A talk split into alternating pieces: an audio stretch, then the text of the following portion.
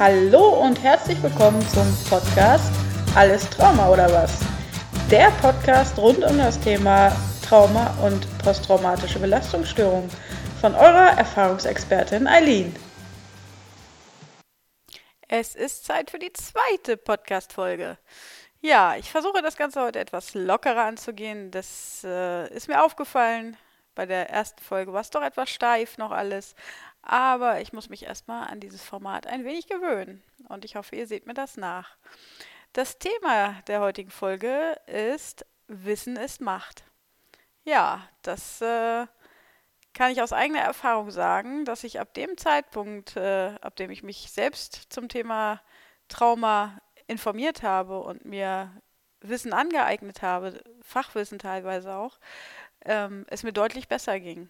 Ich habe verstanden, dass die Reaktionen und Symptome, die ich bei mir wahrgenommen habe, dass die ein, letztlich nur eine Reaktion auf äh, eine unnormale Situation waren. Eine sehr normale Reaktion, wenn man ein wenig in die Physiologie des Körpers einsteigt. Aber da komme ich gleich noch zu. Als erstes möchte ich eigentlich kurz auf den Begriff Trauma eingehen. Der Begriff Trauma stammt eigentlich aus dem Griechischen und bedeutet Wunde. Das äh, Wort Trauma wird in der Medizin nicht nur für psychische Verletzungen, sondern auch für körperliche Verletzungen verwendet. Ähm, ja, das äh, ist generell die Bezeichnung für eine Verwundung. Ähm, aus dem Medizinischen kenne ich das. Ich habe auch äh, viele Verkehrsunfälle aufgenommen und zum Beispiel der Begriff äh, Polytrauma wird dort äh, verwendet, wenn eine Person mehrere ja, sehr lebensbedrohliche Verletzungen an unterschiedlichen Bereichen hat. Also da ist mir der Begriff Trauma eigentlich im Grunde genommen das erste Mal ja, über den Weg gelaufen. Mm, das war noch lange, bevor ich äh, mich überhaupt mit dem Thema beschäftigt habe. Ich habe bei mir einfach irgendwann ja, gewisse Symptome festgestellt und dachte, es liegt einfach daran, dass ich mit gewissen Dingen nicht klarkomme, dass ich in Anführungsstrichen zu schwach bin, dass ich äh, ja da vielleicht nicht abgehärtet genug bin und ja, das äh, führte mich dazu, dass ich ja eigentlich durch Zufall mit Anfang Mitte 20 ein äh, mir ein Buch empfohlen wurde und äh, in diesem Buch wurde das erste Mal tatsächlich von traumatischen Erfahrungen berichtet. Und äh, daraufhin habe ich eigentlich begriffen, dass das, was ich dort wahrnehme an mir, dass das nicht äh, ja, persönliches Unvermögen ist, sondern tatsächliche äh, Symptome eines Psychotrauma. Und deshalb, ähm, hier kommt der Schwenk so ein bisschen weg von der, ähm, dem allgemeinen Begriff Trauma hin zum Begriff Psychotrauma. Mm, und auch hier gibt es äh, unterschiedliche ja, fachärztliche Begriffe.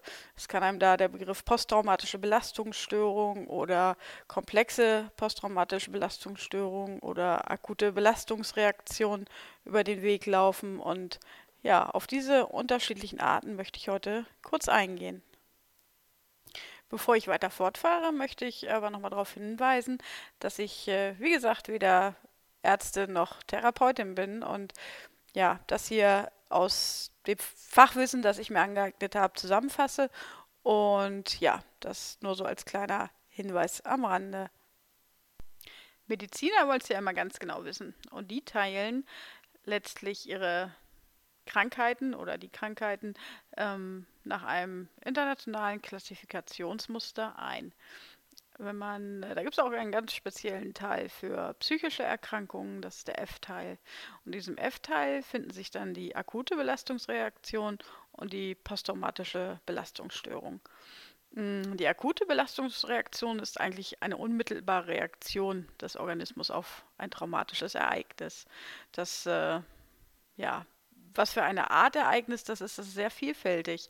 Ähm, das können Unfälle sein, es können, äh, kann Gewalteinwirkung gegen Menschen sein. Aber auf die Situation möchte ich jetzt eigentlich auch eher noch nicht eingehen. Das wird sicherlich mal eine komplett gesonderte Folge. Die akute Belastungsreaktion beginnt eigentlich schon in dem Moment, wo das Traumaereignis passiert. Ähm, in dem Moment verändert sich schon die Physiologie des Körpers und äh, ganz gewisse Prozesse werden in Gang gesetzt. Ähm, das äh, sympathische Nervensystem fährt hoch und ja, es kann ein bisschen dazu führen, dass äh, die Situation gar nicht mehr wirklich wahrgenommen wird und abgespalten wird, dass es dem Bewusstsein gar nicht mehr ähm, in direkter Erinnerung ist, was tatsächlich passiert. Das ist eigentlich eine, eine Schutzreaktion der Psyche gegen die Stressüberflutung durch das Trauma. Im Anschluss ergibt sich ein sehr vielfältiges und wechselndes Beschwerdebild. Ähm, noch in der Akutphase kann es so Desorientiertheit kommen und zu einer Einschränkung der Aufmerksamkeit. Mm, andere Reize können in dem Moment kaum verarbeitet werden. Also das kenne ich persönlich ähm, aus den Einsatzsituationen, wenn ich wirklich zu einem schweren Verkehrsunfall oder so kam. Ich habe wirklich einen Tunnelblick gehabt und habe nur noch genau das gesehen, was in dem Moment notwendig war. Habe natürlich vollautomatisch funktioniert. Ähm, ja, Geschehnisse am Rand ähm, habe ich in dem Moment gar nicht wirklich wahrgenommen. Und so ähnlich ist das äh, ja, ist einfach die körperliche Reaktion, wenn man so ein Erlebnis mitmacht.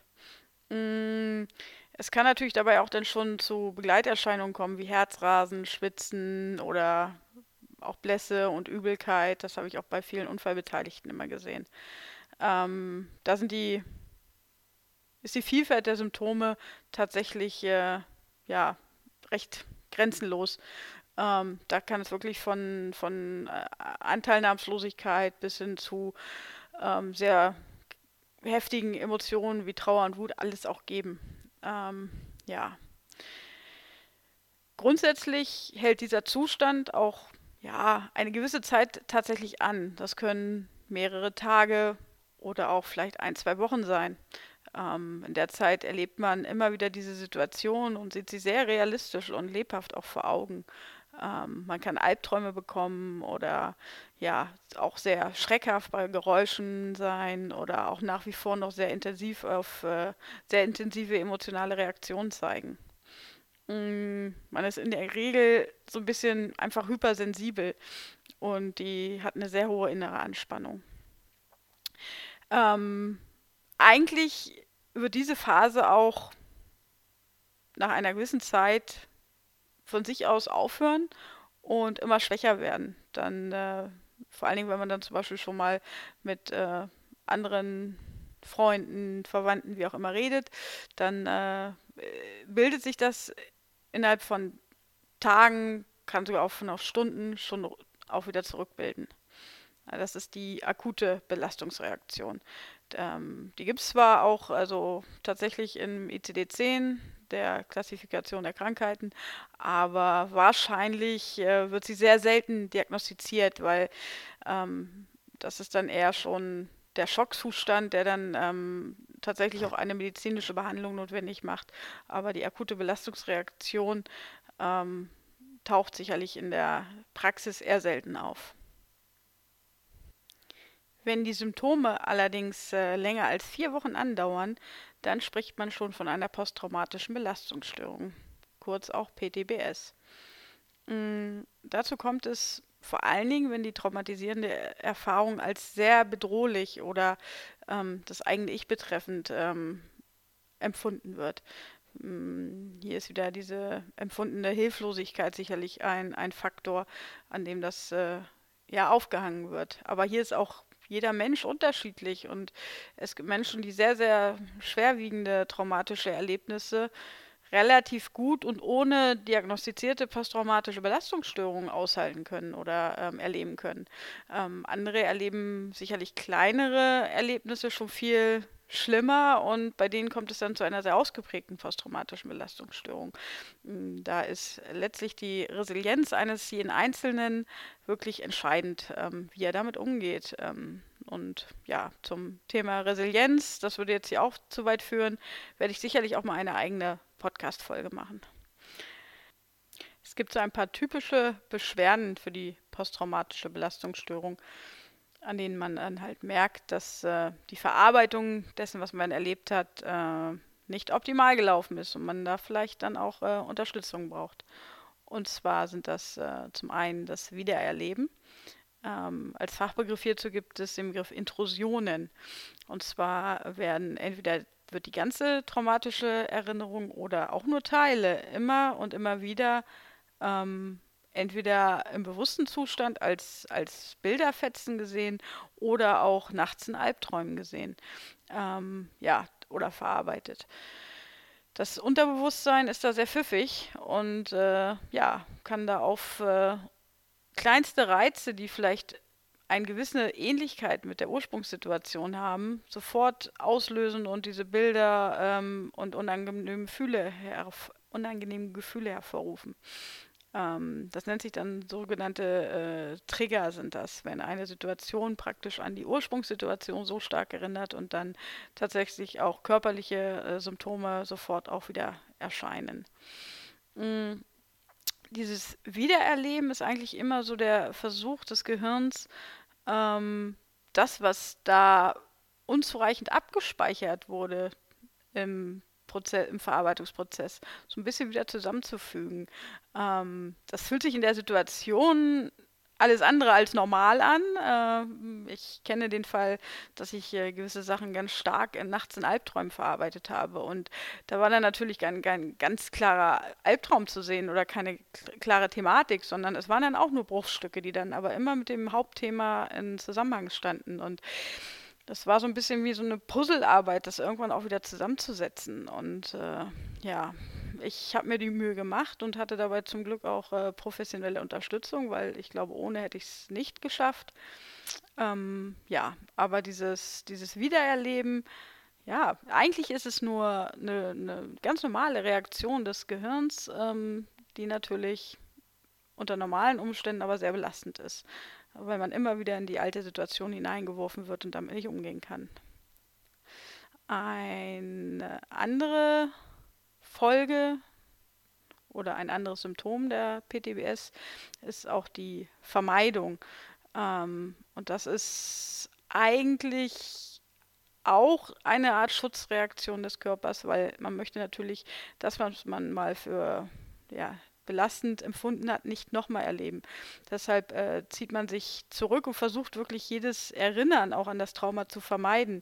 Aber genau dann, und das war es wie gesagt auch bei mir, dann holt es sich äh, den Raum, wenn man halt nicht mehr im Bewusstsein ist, sondern halt nachts schläft und das gar nicht mehr steuern können. Deshalb, also die Vermeidung, ähm, ja, ist, findet recht automatisch statt, aber ja, kann halt nicht auf allen Ebenen passieren. Und sowohl die, ja, der Körper als wenn der Körper auch Ort des Traumas war, kann sich sehr gut daran erinnern, trotz äh, ja, allen Versuchen daran, das zu vermeiden, daran zu denken.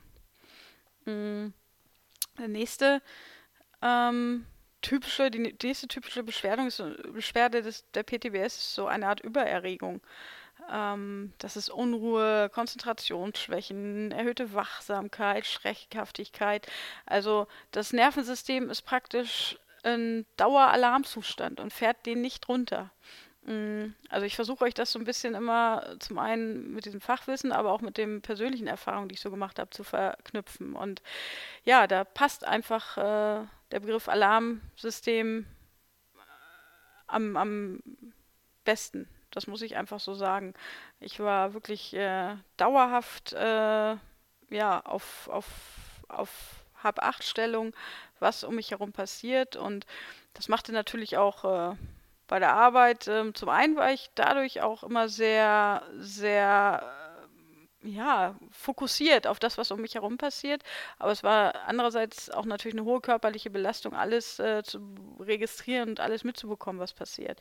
Das hat mich schon äh, in einer gewissen Phase auch tatsächlich an die Grenzen der, der, der, des Aushaltbaren gebracht. Das muss ich einfach so sagen. Ähm, ja, als Folge können dann auch ja, Schlafstörungen e-, entstehen und wie gesagt Konzentrationsstörungen, dass man wirklich am, ja, vor dem Computer sitzt und äh, noch nicht mehr mehr seinen Namen schreiben kann, weil man wirklich, weil ein Teil des Gehirns die ganze Zeit damit beschäftigt ist, diese, ja, dieses Gleichgewicht äh, im Gehirn wieder versucht herzustellen. Mehr kann man das dazu gar nicht, gar nicht wirklich sagen. Das kann man da schwer zu, ja, schwer beschreiben. Weitere typische Begleitbeschwerden Ähm, oder Symptome sind dann auch zum Beispiel Ängste oder Ärger und Wut. Ähm, ja, das sind Gefühle, die dann auftauchen, ähm, die sehr, die man sehr schwer aushalten kann. Ähm, das Ganze kann aber auch ähm, in eine andere Richtung gehen, dass man halt immer stumpfer wird von den Gefühlen und schon in eine Art Depression abrutscht. Ähm, und ich glaube, sehr oft werden vordergründig Depressionen wahrscheinlich angenommen bei jemandem, aber wenn man ein bisschen tiefer bohren würde, würden da sicherlich auch äh, ja, traumatische Erlebnisse, ob nun bewusst oder unbewusst herauskommen. Und da sind wir dann bei den Themen auch Entwicklungstraumata, wo ich ja dann gesondert mal ähm, in einer der ja, kommenden Folgen drauf eingehe, dass halt auch sehr früh erlebte traumatische Erinnerungen sich äh, bis ins Erwachsenealter negativ auswirken können auf äh, ja, die Stimmung und die Gefühle. Mm. Das Hauptproblem oder sagen wir mal, das Schlimmste, was traumatische Erlebnisse eigentlich erzeugen, ist so eine, ein Verlust von der Grundüberzeugung, dass man in der Welt sicher aufgehoben ist. Ähm, ja, um es kürzer zu sagen, ist es einfach das Gefühl von Hilflosigkeit, was sich so einbrennt in die Seele.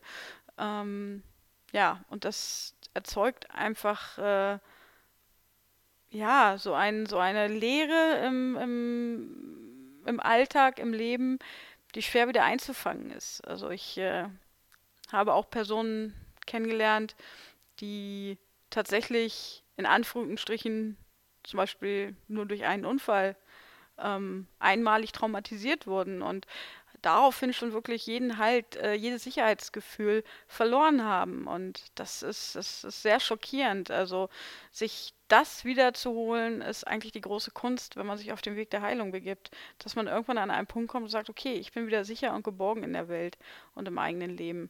Und ja, das gilt es sich einfach zurückzuholen. Und ja, beim einmaligen Traumaerlebnis hat man eigentlich immer noch den Vorteil, dass man das vor diesem Erlebnis auch schon mal hatte.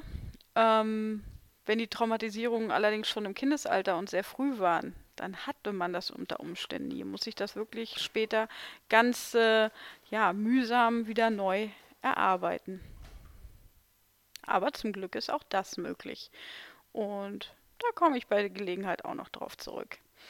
Ja, das äh, soll erstmal so ein kleiner anderes theoretischer Grundlagen zum Thema Trauma sein. Ähm, ja, das ist ein so komplexes Thema und das beste Buch, was ich eigentlich dazu jemals gelesen habe, ist 500 Seiten stark.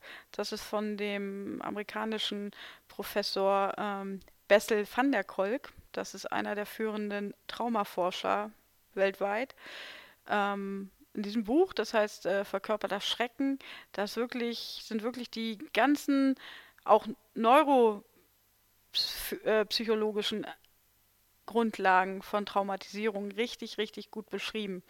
Ähm, ja, das ist etwas, also das so in der Detail, Detailtiefe zu beschreiben, ähm, ja, traue ich mir jetzt hier auch so nicht zu. Ähm, deshalb, mein Weg war auch einfach lesen, lesen, lesen. Das war das, was ich einfach gemacht habe. Umso mehr ich verstanden habe, was da auf, äh, vor allen Dingen auch auf körperlicher Ebene passiert, wenn man traumatisiert wird, hat mir wahnsinnig gut geholfen, das alles besser zu verstehen. Und ja, und der Leitspruch, ähm, dass ein, eine, ein Trauma eine normale Reaktion auf eine unnormale Situation ist. Das hat mir damals wahnsinnig die Augen geöffnet, weil man einfach den Fokus wegnimmt, sich selber die Schuld zu geben und ja, sich selber zu verteufeln dafür, dass man da vielleicht nicht mit umgehen kann. Ähm, ja, das äh, hat ja einfach alles bei mir verändert.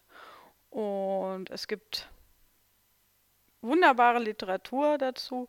Ähm, auf meinem Instagram-Account habe ich eine ganze ja, Bücherreihe äh, gepostet als Highlights. Ähm, da sind einige Trauma-Fachbücher dabei. Ähm, ja, zu nennen ist auch zum Beispiel Peter Levine, der eine ganze, ja, ganze Sichtweise, äh, die den Körper stark einbezieht, geprägt hat. Und äh, ja, wobei ich da dann auch nochmal später drauf zu kommen, auf seine Lehren. Ja, das soll es für heute erstmal gewesen sein. Ähm, es ist ja, vielleicht ein bisschen lockerer als die erste Folge geworden, aber so richtig, ich muss mich daran noch gewöhnen und würde mich natürlich sehr über Feedback eurerseits freuen. Ähm, ob das, was ich mache, wirklich in die richtige Richtung geht oder ob es äh, doch zu viel Gestammel ist und äh, ja, die Informationen nicht ganz notwendig sind. Ja, da würde ich mich sehr freuen. In diesem Sinne, bis bald. Eure Eileen.